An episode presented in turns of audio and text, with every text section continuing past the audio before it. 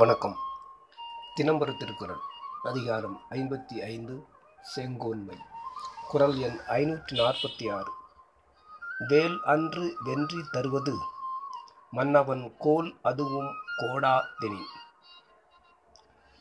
பொருள் மன்னனுக்கு வெற்றி கொடுப்பது அவனது படைபலம் மட்டுமன்று ஆனால் அவ்வரசனது நீதியே வெற்றி தரும். அதுவும் நீதி தவறாது நடப்பானாயின் அவ்வாட்சி நிலைத்து நிற்கும். விளக்கம்.